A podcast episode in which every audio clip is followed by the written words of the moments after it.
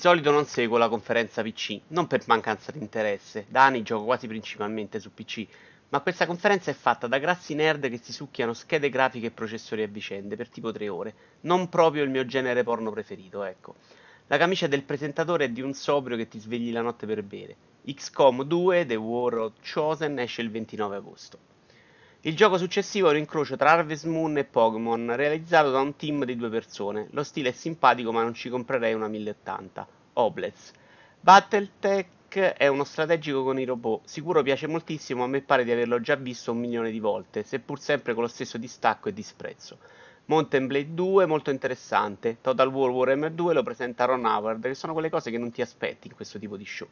Esce il 28 settembre, sarà bellissimo, ma piuttosto sparatemi in faccia. Si passa all'espansione di un gioco di carte, Shadowverse, con grafiche vagamente giapponesi. Da provare, ovviamente, a guardarlo non ti fa certo esplodere la testa. Sale sul palco Intel e si parla di Destiny 2. Oddio, non si dice niente di interessante, a parte che sarà un sacco meglio di quella versione di merda per console. Però se ne parla. Si parla pure di War e di Sports, ma le chiacchiere sono così tante che mi è venuta voglia di sentire una lezione di Montale che legge poesie di Lopardi sulle pianure molisane.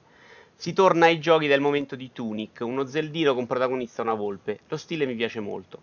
Non può mancare il momento di Battlegrounds, che è un fenomeno del momento su PC, senza fare miracoli, ma stanno anche aggiustando il tiro tecnicamente. Carino Killing Floor Incursion per VR, mentre Summer Sideshow arriverà quest'estate. È il momento di Microsoft, che prima con Forza 7 e poi con Sea of the T spiega perché non comprare un Xbox. The Last Night ha fatto faville col primo trailer, lo stile è davvero incredibile ma sarebbe bello capire meglio anche di cosa si tratti. Candidato al Best of the Show 2017 comunque. In Islands puoi costruire il gioco dei tuoi sogni, ma verrà sempre comunque una merda da vedere. Bello Grifflands invece, almeno per quanto riguarda lo stile grafico. Eco Arena di Ready Down è un multi per VR, interessante per chi può permettersi di giocarlo. Cliff Blesisky parla di Lawbreakers che esce l'8 agosto a prezzo budget. Hero Shooter pare molto impegnativo e frenetico, cresciuto molto tecnicamente, ma di spazio forse non ce n'è più così tanto nel mercato. Dallo sviluppatore di Stardew Valley arriva un clonazzo di Advance Wars a tema medievale, Wargroup. Mostrano l'editor e qualcuno del pubblico ingoglia la pasticca di cianuro.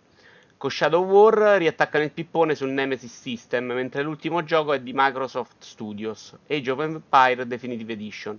Stesso gioco, veste nuova. Finita, poteva anche andare molto peggio, su via.